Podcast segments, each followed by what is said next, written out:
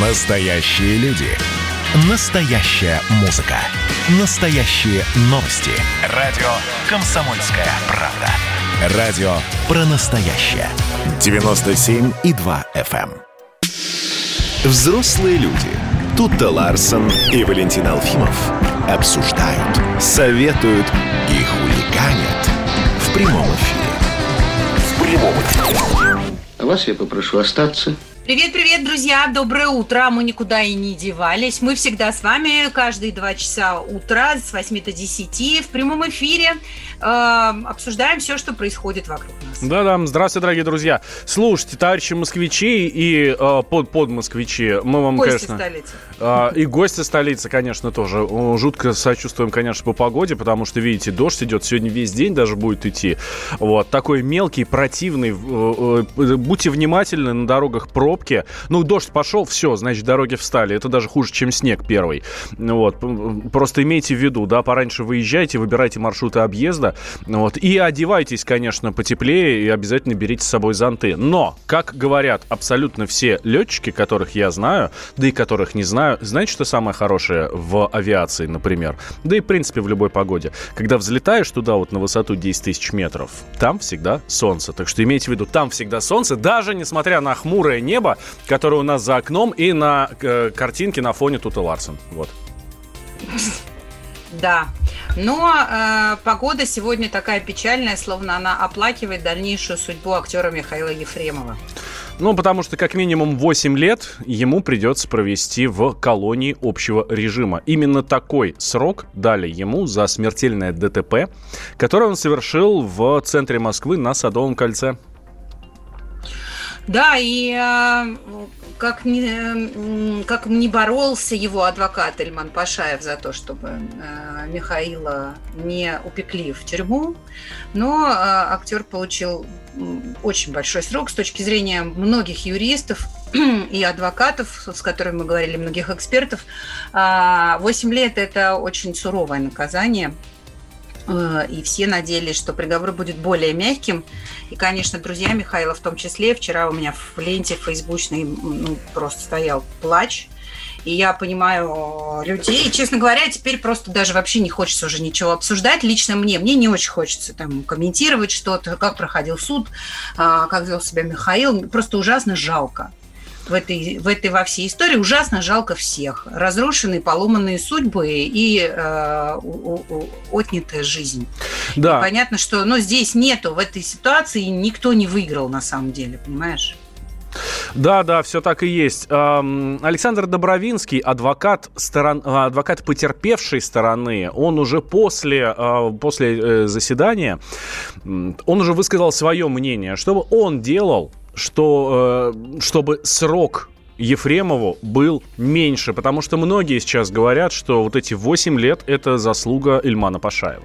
Если бы я защищал господина Ефремова, то я бы потребовал провести экспертизу его физического состояния в э, сердечно-сосудистых заболеваниях, что не было сделано. Потому что у людей, которые страдают алкоголизмом или злоупотребляют, сердце становится очень, очень таким, знаете, легко ранимым, скажем так, да. И вполне возможно, кстати, вполне возможно, что у господина Ефремова мог быть микроинфаркт. Вот именно в тот момент, когда он управлял. По крайней мере, любая серьезная кардиограмма там, с нагрузками и так далее могла бы это показать. Это Александр Добровинский, адвокат потерпевшей стороны. Но э, вот этот разговор, да, он уже что бы я бы сделал бы, если бы был бы вот адвокатом. вот ну а стороны. что? А по факту то же самое бы и делал. Может быть, только просто немножко с другой стороны. Все равно бы начали хитрить, юлить и изворачиваться, да, и придумывать какие-то дополнительные обстоятельства, в которые суд, скорее всего, все равно бы не поверил. Вот. Ну, очень грустно, да? А мы можем, можем послушать, да, как Михаила Ефремова оглашали приговор? Да, давайте вот такой эмоциональный момент, эмоциональный для э, многих. Э, оглашение приговора Михаила Ефремова прямо вот из зала суда судья читает приговор. В совершении преступления, предусмотрено пунктом А части 4 статьи 264 Уголовного кодекса Российской Федерации, и назначить ему наказание в виде лишения свободы сроком на 8 лет с лишением права заниматься деятельностью, связанной с управлением транспортными средствами сроком на 3 года, с отбыванием наказания в исправительной колонии общего режима. 8 лет с лишень, э, в исправительной колонии э, общего режима с лишением права управлять транспортом на три года и э, 800 тысяч рублей штрафа в пользу, соответственно, в пользу потерпевших. В пользу потерпевших, да. Ну, в общем, все, конечно, это не точка. Конечно, а, я надеюсь, что Михаил его защита подадут апелляцию, будут бороться за то, чтобы этот срок уменьшили, и, возможно, его даже уменьшат. Но также я надеюсь, что Михаил сменит защиту. Потому что продолжаю читать э, э, на страницах и прессы, и слышать от экспертов, и от э, друзей Михаила, что треть этого срока точно на совести у его адвоката. А как сам Михаил Олегович отреагировал на этот приговор? Спросим у нашего специального корреспондента, у Алены Мартыновой, которая за этим процессом следит своими глазами прямо из зала суда. Алена, здравствуй. Доброе утро. Коллеги, доброе утро. Какая была реакция э, Михаила Ефремова на вот эти слова «8 лет колонии общего режима с, э, с и 800 тысяч рублей штрафа и с лишением права управления на три ну, года»? Ну, знаете, у меня такое ощущение, что он свою реакцию тщательно скрывал, да, в отличие от всех э, предыдущих, э, предыдущих судебных заседаний, когда он э, много выступал, вставлял какие-то ремарки, кого-то даже оскорблял. На этот раз вот, ну, было заметно, что ему тяжело стоять, а все то время, пока судья зачитывала приговор, это около двух часов, э, вся публика в зале стояла из уважения к суду, и, в общем-то, так положено, оказывается, я даже и не знала этого. Ну вот в последний момент, когда озвучили этот э, страшный, действительно очень страшный срок 8 лет, э, было такое ощущение, что он немножко пошатнулся, но он был в маске, глаза так и не поднял. Э, однако напротив судьи прямо стояла жена Ефремова, Софья Кругликова. Вот, э, вот по ней было видно, что ей действительно плохо. Она постоянно барабанила пальцами по столу, как-то переминалась ноги на ноги. На ногу э, рядом с ней стоял Иван Охлобыстин, буквально руками вот ее поддерживал. И его супруга Оксана Арбузова, они, конечно, оказывали ей максимальную поддержку, потому что после того, как Михаила Олеговича в наручниках вывели, ну вот э, Софья уже не могла сдерживать свои эмоции, она вот буквально э, бросилась на Арбузову, разрыдалась и вот э, без сил опустилась на лавку, потому что очень было ей тяжело все это наблюдать. Ну, еще бы, у них э, много детей, и, в общем, я так думаю, Трое, что, конечно...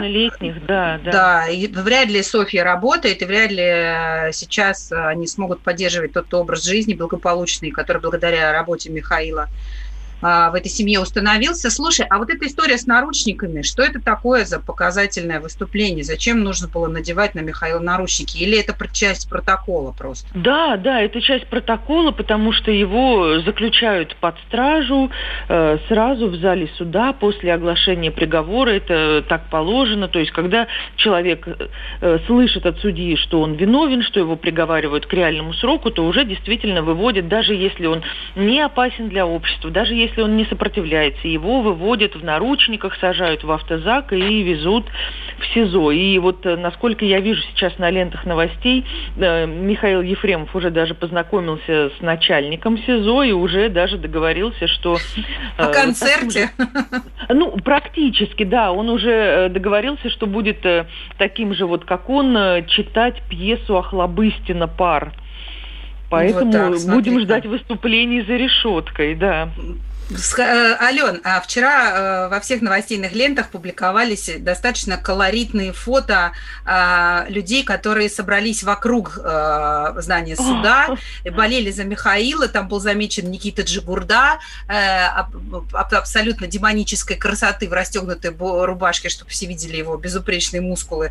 И какие-то странные женщины с иконами, с плакатами. Ты, ты что, ты с ними как-то Ой, общалась? Это, это было действительно очень колоритно колоритно. И Никита Джигурда даже померк на фоне всего того, что там происходило. Э, приехал шаман какой-то совершенно невероятный. Да, точно, точно, с бубном. Да, приехал шаман. Потом приехали белые черные маги, которые э, взялись разводить костры прямо у суда и какие-то обряды проводить. Их пришлось разгонять полиции. Приехали черные ведьмы, которые мерились там, э, в общем, своими силами, своей харизмой, выступали барабанщицы. Это было что-то невероятное. Пришла даже какая-то женщина, которая принесла тряпичную куклу, куклу Вуду. Она ее сделала, в общем-то, для того, чтобы как-то навредить Александру Добровинскому. Это был просто какой-то сюр, немыслимый. Я, конечно, понимала, что процесс э, притягивает все эти силы к суду, и мы постоянно наблюдали вот какие-то фриковые выступления. Я понимала, что будет больше в день оглашения приговора.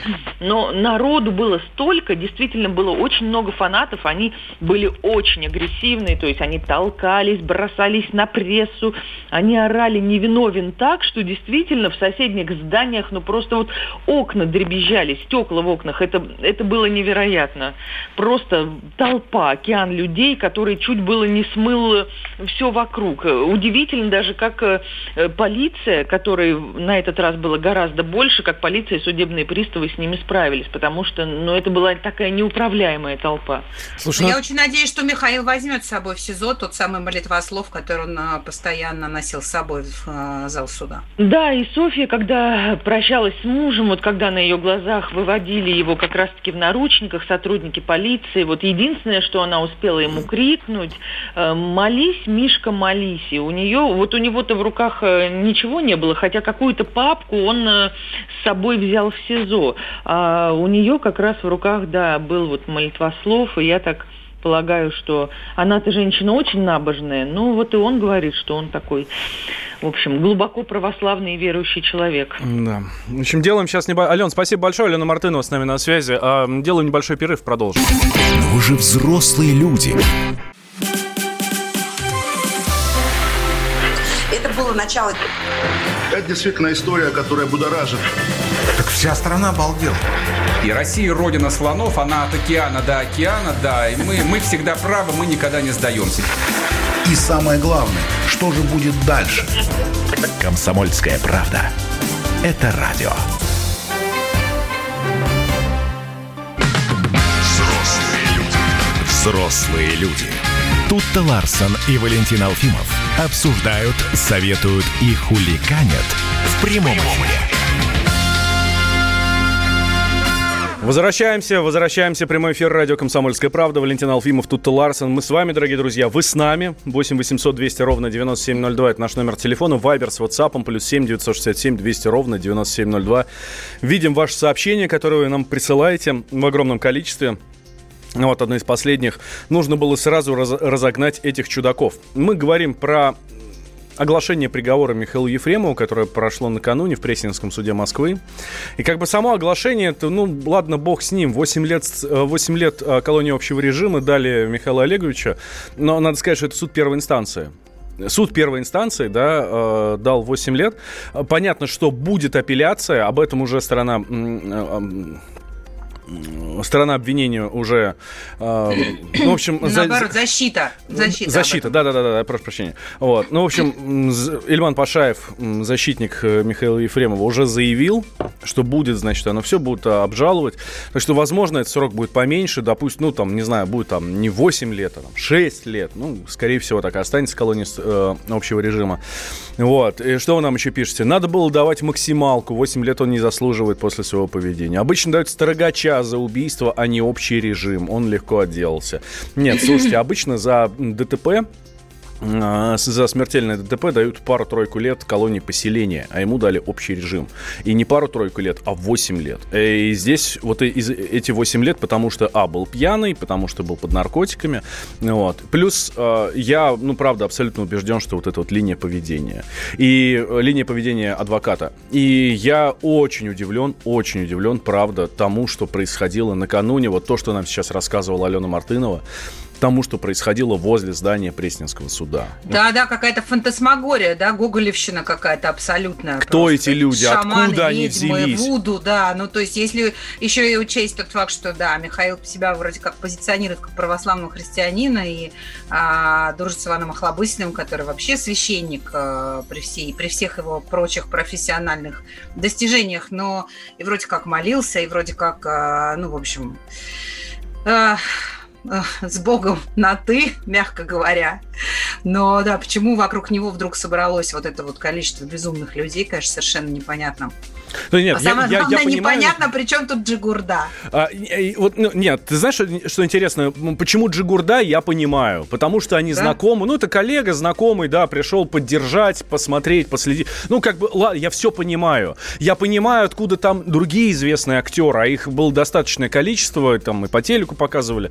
Вот. Я понимаю, откуда Иван Охлобыстин со своей супругой дружит с семьями. Это нормально, когда знакомые люди приходят. Но когда вот эти барабанщики, шаманы, шаманы, какие-то эм, куклы Вуду, но это уже сюр, абсолютный сюр. И э, это даже не, это не суд, это цирк. Но... Эм, Сют. Сю, ну да. Вот. Ну, в общем, не и знаю. Сюда, и сюра. Да. Страшная штука. Но смотрите, если до этого момента Михаил Ефремов был под домашним арестом, и накануне он в суд приехал с папкой, просто с папкой, без вещей, наверное, не ожидая, что его все-таки приговорят к реальному сроку, но потом, как только судья зачитала слова о том, что признан виновным, когда еще не было понятно ни срока, когда еще не было понятно э, там общий или там э, общий режим или колония поселения, а, водитель на дорогой машине Майбах, которая очень похожа на машину Лимана Пашаева, приехал домой к Михаилу Ефремову и забрал оттуда сумку. Для чего? Потому что Михаилу Ефремову посадили в СИЗО. Сразу ну, было понятно, что его сажают уже не под домашний арест, а в СИЗО. Вот что там будет, а, как он будет сидеть, где он там будет сидеть, и вообще как будет раз... дальше его судьба а, развиваться. А нам сейчас, я думаю, расскажет Иван Мельников, вице-президент российского подразделения Международного комитета защиты прав человека. Иван Владимирович, здрасте. Здравствуйте. Да, доброе утро. Доброе утро, уважаемые радиослушатели, ведущие. Михаил Олегович уже в СИЗО, правильно? Его вчера там туда доставили? Да, абсолютно верно. У меня даже уже коллеги вот к нему сходили вчера уже. Э, собственно, он в камере карантинной сейчас находится. В ближайшие 14 дней он там будет находиться. Это э, новые правила. Раньше до 10 дней, то есть ну, буквально через несколько дней уже человека поднимали, так сказать, в камеру, э, собственно, Э, в общую, да, а сейчас пока вот э, в ближайшие 14 дней у него карантин, два соседа, э, оба Сергеи, вот, эм, каких-либо претензий у него нет пока по условиям содержания. Вот. Как-то вот такая вот история. А зачем ваши коллеги к нему ходили? Это, это общая практика или да, это да, именно конечно. к Михаилу такие? Нет, нет, конечно, конечно, это общая практика ходит. Ну, э, естественно, есть, э, так сказать, какие-то оперативные обращения, э, это одна часть. А другая часть, что, конечно, когда, так сказать, настолько общественный резонанс вызывает дело, то, естественно, члены ОНК должны, на мой взгляд, да, рассказывать гражданам о том, в каких условиях содержатся те или иные арестанты, которые, так сказать, вызывают большой интерес у общества. Поэтому уже, уже думаете, ходили. Да, да. Да, значит ли это, что у Михаила, в принципе, э, даже в местах заключения будут какие-то особые условия, учитывая его регалии, заслуги и вообще народную любовь к нему? Я думаю, что в целом э, будет, конечно, к нему особое отношение. Да? Не, не стоит э, э думать, что вот э, будет он там на общих основаниях находиться. Нет, конечно. Э, все равно будут внимательно очень следить и э, руководство следственного изолятора, там, УФСИН э, и так далее. Да? Ну, по одной простой причине. Человек, опять же, э, вызывает большой интерес э, со стороны общества, граждан, да, и э, любое происшествие с ним, да, это, так сказать, ЧП э, федерального масштаба, да, а не просто там где-то что-то зафиксируют, э, так сказать, э, опять же, пожалуют что-то, да, это будет такое очень, э, мягко сказать, да, пристальное внимание будет к этому вопросу. Э, такая история была вот с футболистами, я помню, да, когда Александр Кокорин, Павел Мамаев э, были в следственном изоляторе, э, то, конечно, у них были тоже э, свои условия, да. Если стандартно люди там находились в четырехместных камерах, то первое время и Александр, и Павел в двухместных камерах были. Значит, через какое-то время руководство УФСИН и Федеральная служба исполнения наказания решила, что они сделают такой футбольный матч, в общем, с их участием. Uh-huh. Это было такой большой-большой задумкой. Ну, это очень полезно было в целом, потому что они сделали там площадку футбольную, и какое-то время э, благодаря этому арестанты из других, э, ну, то есть э, вообще, в принципе, из больших камер, да, могли ходить и по очереди э, играть в футбол во время прогулок, да, то есть целая камера, грубо говоря, там 20 человек выходит, и все играют в футбол. Вот Павел Мамаев тогда, я помню, перевелся в большую камеру ради этого занятия. Это было очень важно. Ну, а, а здесь, соответственно, Ефремов... Ефремов, наверное, будет ставить спектакли, да? Вполне себе возможно, я вам хочу сказать. Вот я это не исключаю в mm-hmm. данном случае.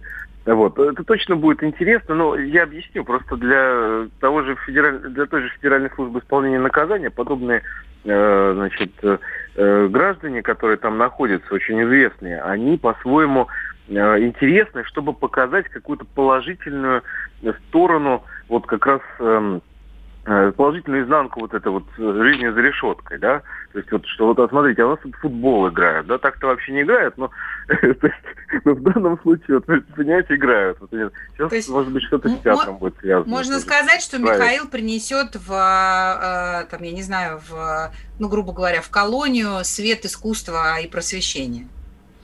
Вполне себе возможно. Я думаю, более того, что, так сказать, там какой-нибудь э, всероссийского масштаба практически театральный, э, значит, э, Фестиваль. кружок, да, так, а может быть и фестиваль целый, да, из разных колоний людей привезут, вот, играть. Но в этом я не вижу ничего плохого, это только, я считаю, хорошо, какая-то такая часть, да, в этом случае, там, где-то в отдельном месте будет, наверное, лучше, чем Э, везде в целом по стране. Да? Иван, а как, как скоро переведут его в колонию? Или он будет до апелляции, до решения апелляционного суда будет находиться в СИЗО? Он будет находиться до решения суда э, в следственном изоляторе. Хотя сейчас очень есть странная практика у э, сотрудников московского УФСИН. Они разгружают столичные изоляторы, вот, и они отправляют людей до вступления приговора в законную силу куда-нибудь, типа, знаете, там, Тверь, в Тулу, там, э, в другие следственные изоляторы, да, то есть э, э, там непонятно, зачем они туда едут, да, у людей обжалование приговора, вот, а, ну, чтобы поменьше людей было в изоляторах, то есть их отправляют за много сотен километров, этапы, крайне неприятные, так сказать, вот это вот, мне кажется, да, процедура, плюс там адвокатам непонятно куда ехать. Так что я не знаю, думаю, что, конечно, вряд ли, учитывая резонанс вокруг Ефремова, его отправят куда-нибудь далеко, да. Но, но такое вполне возможно, гипотетически, да, да угу. учитывая, что мы сейчас видим, Вполне возможно. Ну, да, Иван, возможно, да. спасибо большое. Иван Мельников, вице-президент Российского подразделения Международного комитета защиты прав человека, был с нами на связи. Знаете, ну, вот просто хочется, э, хочется, прости, Давай. хочется напомнить ну, себе в первую очередь, что в СИЗО тоже люди сидят. Mm, и они тоже конечно. могут быть талантливы, и могут интересоваться искусством, и иметь горячее желание участвовать в чем-то таком. А, знаете, что я для себя отметил? Прям маркер такой поставил. Я очень сильно сомневался, что будет именно такой приговор. Когда у нас тут споры были в редакции, что будет, я был уверен, будет максимум 5 лет и максимум колония поселения. Но видим 8 лет общего режима. А, после заездов, там, не знаю, Мара Багдасарян, там, топы из нефтяных компаний, компаний, которые отмазывались совершенно просто. Я удивлен тому, что сейчас произошло. Правда, удивлен. Но вы же взрослые люди.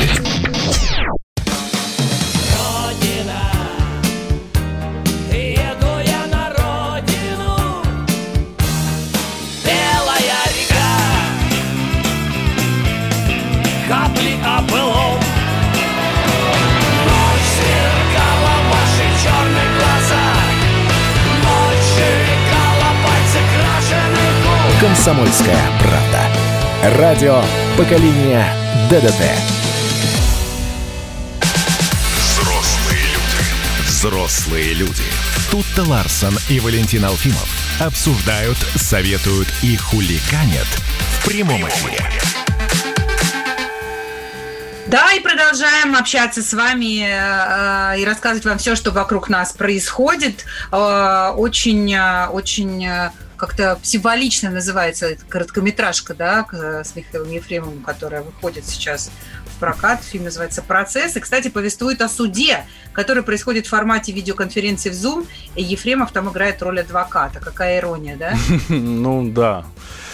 Ох, даже, ну, правда, даже не знаю, как это охарактеризовать. То есть это какие-то, не знаю, там... Вот это, как, это называется, может быть, бумеранг, я не знаю, или какой-нибудь...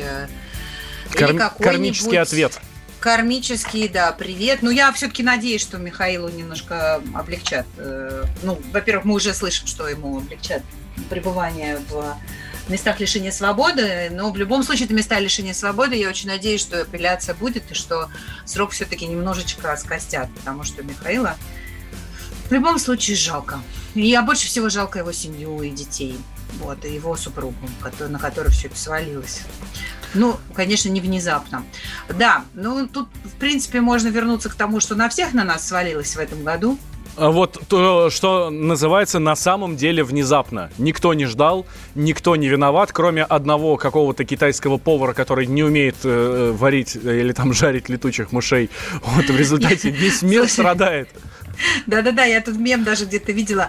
Все проблемы человек, человека от того, что он все время жрет что-то не то. Один яблоко съел в раю, второй летучую мышь в Китае. Да-да-да-да. да. А, но на самом деле, на самом деле, это, знаешь, э, в современном обществе, в современной философии это называется черный лебедь. Если вы не читали книжку Насима Талеба про черного лебедя, очень сильно рекомендую, потому что он как раз там рассказывает о, о таких ситуациях, которые нарушают статистический ход там, истории человечества, а, и на самом деле и являются его а, ну, определяющими событиями вот, в жизни человечества. Именно вот такие ситуации, которых никто не ожидал, никто не мог этого предсказать, это и есть тот самый черный лебедь. Да, ну, наш черный лебедь – это пандемия коронавируса, которую мы все пережили. Накануне мэр Москвы Сергей Собянин дал большое интервью средствам массовой информации, вот, и э, много интересного сказал, и много обнадеживающего, ну, как мне, по крайней мере, показалось. Ну, в первую очередь, смотри, что говорит Сергей Семенович. Пандемия – это разовая история, через полтора года мы о ней забудем, вот, и говорит про экономические последствия, говорит, будут ощущаться в большинстве регионов России еще и в следующем году. Вот. Вот. И говорит, что не думаю, что будет вторая волна э, коронавируса. Давайте сейчас услышим. Как раз мэр Москвы Сергей Собянин. Мы много кризисов пережили. Восьмого года, четырнадцатого года. Да и до этого хватало и в Москве, и в России проблем. Но что получилось сейчас? Удар пришелся сразу по всем секторам. Это система туристического комплекса, гостиницы, общепит. Это строительный сектор. Это транспорт, который не получал доходы на 80%. Это промышленность, которая не получала Э, заказов в должном объеме. Все сектора почувствовали этот удар. Но еще дороже то, что ничего не разрушилось. В целом система выдержала даже такое сложное напряжение. Система выдержала даже такое сложное напряжение, говорит Сергей Собянин. Да, но нервная система не выдерживает такого напряжения. И на самом деле отдаленные последствия именно психо- психологические и психические от э, всей этой ситуации, я боюсь, могут растянуться на целое поколение, потому что сейчас уже начинает появляться а, исследования ученых, которые говорят о том, что изоляция убила больше людей, чем, собственно, вирус, э, потому что, ну, не говоря уж о стариках, городах, для которых жизнь остановилась, а им ну, необходимо было хоть какое-то движение, они увяли, да. Но просто очень многих людей не выдерживает нервная система, они начинают заболевать, параноить, там, не знаю, прости господи, чуть ли не до суицида доходит. И Честно, вот я, как человек с достаточно устойчивой психикой, тоже, по-моему, рассказывала вам, что у меня была паническая атака первый раз в жизни вообще на пустом месте во сне. И э, вот, вот буквально вчера я тоже жаловалась, что у меня ребенок в школе там начал чихать, сопли горло заболело. И все, вся семья сидит и ждет, трясется. А, младшая дочь, которая в той же школе учится, не ходит в школу, сын не ходит в школу, и мы два дня сидим как на иголках и ждем ПЦР. Слава богу, ПЦР пришел отрицательный, но дети болеют часто. Дети постоянно легкими ОРВИ болеют э, в течение учебного года. И это ж на каждый чих нам теперь придется бежать и сдавать анализ на ковид. Это жуткий геморрой. Слушай, ну, возможно, потому что у вас школа, э, может быть, потому что у вас частная школа, я говорю, потому что у нас все не так. Вот в, наш, в школах, где учатся мои дети, нет, ты можешь mm-hmm. спокойно совершенно заболеть, как и раньше, три дня без справки, соответственно, ну, на третий день приходишь, все хорошо. Вот, но при этом родители дают, э, подписывают бумагу, что я гарантирую, что это не ковид, а если ковид, то я готов понести э, наказание, которое там предусмотрено законом, моралью и всем остальным. Ну а как ты это можешь гарантировать тоже? Знаешь, такой ответственность себя брать. Все равно придется анализ давать. Ну так-то по-хорошему, по уму, не? Вот. Ну, Или ты очень смелый? Можно, э, можно этого избежать, если привиться. Да? Э, мэр Москвы Сергей Собянин как раз э, рассказал о том, что в декабре, к декабрю, к декабрю, ну, уже, наверное, будет массовая вакцинация. Вот. Но, опять же, здесь, конечно, 10 тысяч раз все оговариваются, всех желающих. Я надеюсь, что в декабре январе мы получим уже массовую вакцинацию населения, что в конце концов положит конец пандемии и тем вызовам, с которыми мы столкнулись. Так ли это? Вот, вот в чем вопрос.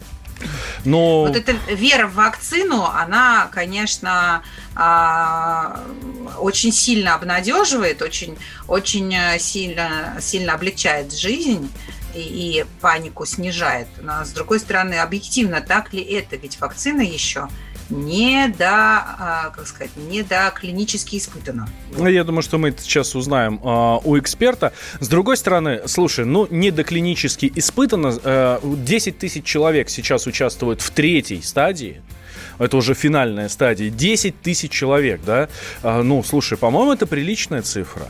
И э, не просто ну, доброволь... на, на, на, на многомиллионную страну нет, это мало. Да ладно, это на, на, 10, тысяч на 10 тысячах выборку-то сделать можно. На 10 тысячах совершенно спокойно можно сделать выборку. Из них, да, помни, помнишь, мы с тобой рассказывали, две с половиной тысячи, то есть каждый четвертый получит плацебо, ну, то есть не получит ничего, просто там витаминку, я не знаю, там э, раствор э.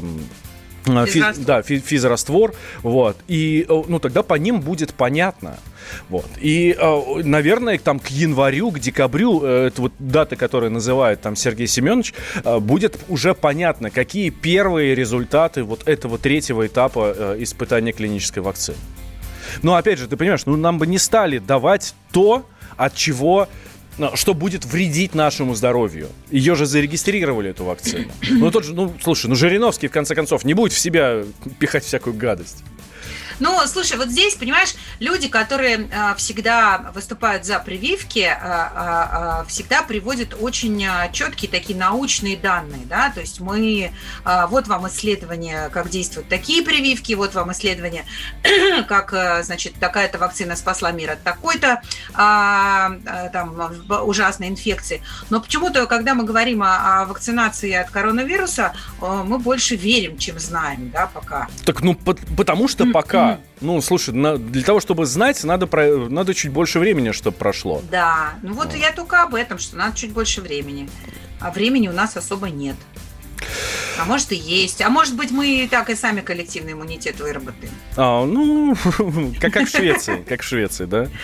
Ну, они же как-то справились с этим все-таки. Кстати, про напряжение, про которое ты говоришь, нам слушатели пишут, ну, про напряжение в обществе, про напряжение вот это вот моральное, про напряжение у Тута Ларсен, про панические атаки у Тута Ларсен. Вот, нам слушатели пишут, это напряжение сами власти устроили, а не вирус. Вот.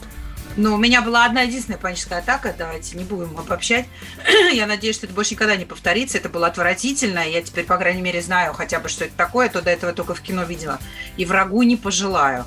Поэтому, да, надо беречь свое психическое здоровье в первую очередь, тогда и физическое будет в порядке. Но вы же взрослые люди. А говорите, как персонажи Тарантино. А вот о чем люди хотят поговорить, пусть они вам расскажут, о чем они хотят поговорить. Здравствуйте, товарищи! Страна служит! Вот я смотрю на историю всегда в ретроспективе. Было, стало. Существует человек, который поставил перед собой цель, да, и сделал то, что сегодня обсуждает весь мир. Комсомольская правда. Это радио.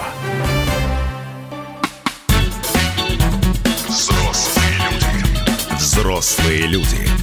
Тут-то Ларсон и Валентин Алфимов обсуждают, советуют и хулиганят в прямом эфире. Да-да-да, прямой эфир, радио «Комсомольская правда», Валентин Алфимов, тут Ларсон, мы здесь с вами, дорогие друзья. Э, ну, слушайте, а у нас есть хорошие новости для вас. Да вот у меня, у меня даже опрос. Наконец-то, да? У меня опрос есть для наших, для наших слушателей вы хотите, чтобы 31 декабря был выходным? Да, мы хотим. Пожалуйста, сделайте нам выходной. Давайте, плюс 7 967 200 ровно 9702, наш номер Вайбера э, с WhatsApp. Э, ответ на вопрос очень простой. 31 декабря должно быть выходным или нет? По-моему, нет. Но... Э, По-моему, да. Э, слушай, я, вот правда, я считаю, что нет, только потому, что все равно и так никто не работает. Зачем еще, ну, зачем официально его делать выходным? Все равно Правильно. Так давайте это, это зафиксируем по-честному уже и признаем, что никто не работает 31 декабря.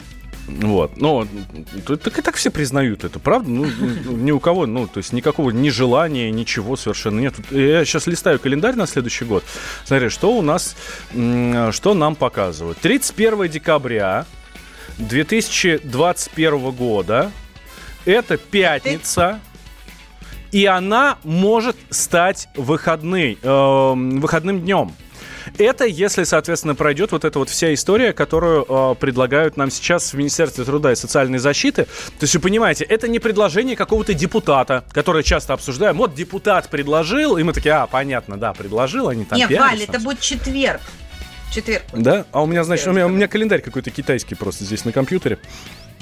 Вот, слушай, я ну смотрю, тем более. декабрь 31, а пятница 1. Ну и отлично, и начнем с четверга уже праздники.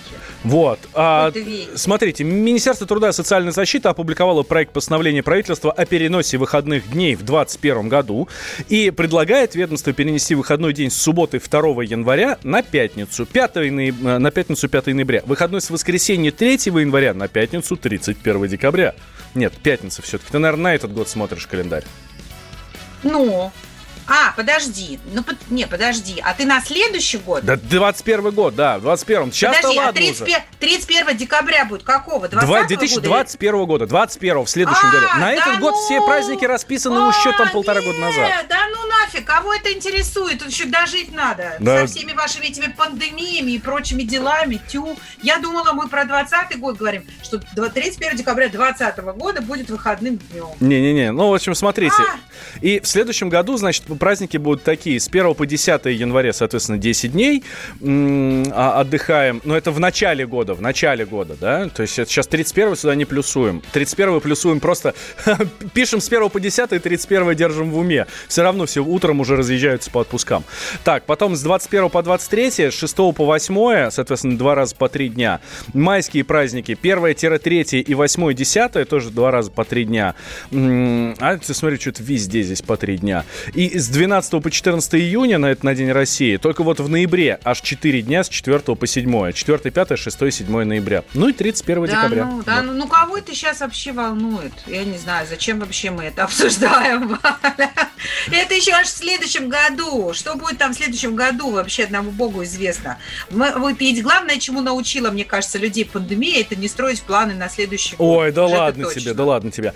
Первый зампред Комитета Совет Федерации по социальной политике Валерий Рязанский эм, объяснил особый смысл вот этого 31 декабря тема 31 декабря, она имеет некий особый э, смысл. Учитывая, что 2 и 3 января в числе предложенных 10 дней отдыха является суббота и воскресенье, то есть э, по закону право переноса э, этих выходных дней на другое время. И второе число переносится на 31 декабря.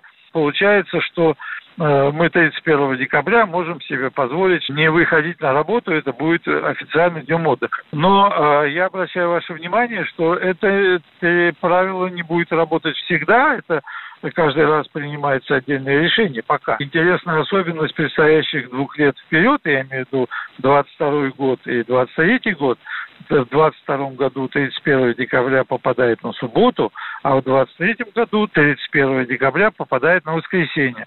Таким образом, у нас с вами уже на перспективу трех лет получается, что 31 декабря будет выходным днем. Ну а дальше посмотрим. Валерий Рязанский, первый зампред Комитета Совет Федерации по социальной политике. Но никто не отменяет того, что могут прилететь инопланетяне или Земля, э, Луна налетит на земную ось или что-нибудь еще случится. А, с нами на связи Евгения Попова, эксперт-консультант по, им, э, по работе с удаленными сотрудниками, HR-эксперт, предприниматель. Евгений, здрасте. Здрасте. Здравствуйте, доброе Слушайте, а может, правда уже давно пора всем признаться, что 31 декабря выходной и никого не заставлять выходить на работу? навсегда? Так, я вам могу сказать, как человек, который 11 лет проработал в крупных федеральных банках до того, когда там свое дело какое-то сформировал. Вообще, кто работал 31 числа? Вот вы вообще видели этих людей? Нет. Нет. Ну, э, давай так скажем, я, я почти всегда работаю 31 числа, но эта работа такая, не бей лежачего. То есть ты пол, ну, полдня, полдня валяешь дурака, а потом домой едешь. Да, не, да, ну парикмахеры там работают всякие, салоны красоты работают, кафешки всякие разные, кондитерские работают. Но сфера обслуживания работает, она и будет работать, потому что они никогда не привязываются к официальным каким-то выходным, да, то есть они работают на в услугах для населения, и для них любой праздник – это возможность еще больше заработать. Потому что в праздник люди там, ну, как-то любят, да, тем более, если это кафешки, сходить, как-то посидеть, отдохнуть и так далее. А если мы говорим про э, ну, такие, в принципе, структуры, где документы, где какие-то а, также будет там бэк-офис, обслуживание клиентов. Всегда в офисе 31 число, это вот, ну, из серии там пообщаться с коллегами, а, в обед можно там даже каким-то образом там Отметить, немножечко да? вместе там чайка попить, да, то есть поздравить друг друга. Особенно если, например, это в этой сфере есть отдел там продаж или вот какие-то результаты достигаются, да, бизнес-показатели. 31 числа вот всегда люди собираются на совещании, в общей конференции, ну, как-то вот уже вот прям итогово подводят э, результаты, и там про работу как таковую, ну, совсем вот э, практически речи не идет. Поэтому, ну, просто взяли, теперь это сделали де-факто сделали де-юре, да, то есть вот и все. Да в том-то и дело, что нет, э, э, э, Жень, просто из-за того, что пятница, суббота, воскресенье попадают в выходные дни, решили вот еще, ну, 31 первая суббота, воскресенье, решили еще туда пятницу добавить, фу, 1 2 суббота, воскресенье января, решили пятницу в виде 31 туда добавить, а так-то они навсегда это не решили. Ну, вот, вот у меня мне чувство, кажется, что, что если... надо раз и навсегда зафиксировать. Вот мне кажется, если, если, сделать, если зафиксировать раз и навсегда, то вот это 31 переедет на 30 и так далее поплывет, если фиксировать все дальше и дальше. Ну и в итоге, да, мы с 29-го начнем отдыхать. Ну и хорошо же. Ну, будем да. готовиться к семейному празднику. Подарки успеем хоть закупить. Да, Может, пробок да. в Москве поменьше Но будет. По, по факту уже все равно отдыхать-то будут кто? Отдыхать будут э, те, кому не нужно работать, ну вот с точки зрения организации бизнеса каких-то процессов. Я э, все-таки, ну вот понимаю, что, например, любая сфера там обслуживания, они все равно будут работать, они всегда так, э, ну у них график у них вообще не привязан, они либо там неделю через неделю работают, либо два через два. А, поэтому компании, у которых принципиальный будет вопрос выйти 31 числа, они найдут возможность э, вывести сотрудника на работу. Во-первых, у нас есть по законодательству а, возможность э, двойных окладов. И всегда, когда, например, в какие-то нерабочие дни а, есть потребность у бизнеса вывести сотрудников, они всегда предлагают им выйти – Э, с возможностью... Двойным окладом. Класс. Да, Еще и получается да, двойная да. выгода. Спасибо, Евгения Попова, эксперт-консультант по работе с удаленными сотрудниками, HR-эксперт-предприниматель, прокомментировала а, историю с а, выходным 31 декабря. Я ну, за то, чтобы его официально... Ну, в общем, смотрите, смотрите, пробник, пробник в 21 году, а дальше посмотрим, вдруг зайдет. Пробник. По течению дней не видя им счет, по течению дней жизнь моя течет, так за годом год Иногда ее накрывает лед, иногда она, как водоворот, так за годом год. Может быть время горьких обид Не пролетит для нас с тобою бесследно Я привыкаю и все меньше болит Но я без тебя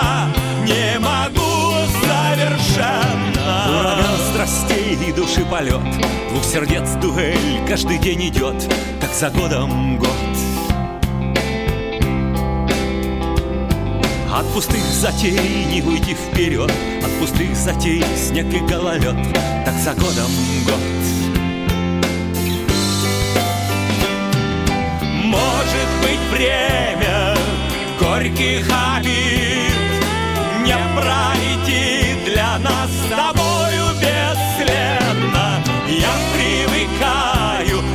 Все меньше болит Но я без тебя не могу совершенно.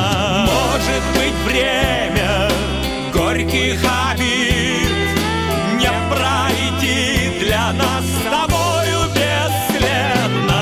Я привыкаю и все меньше болит Но я без тебя не могу совершенно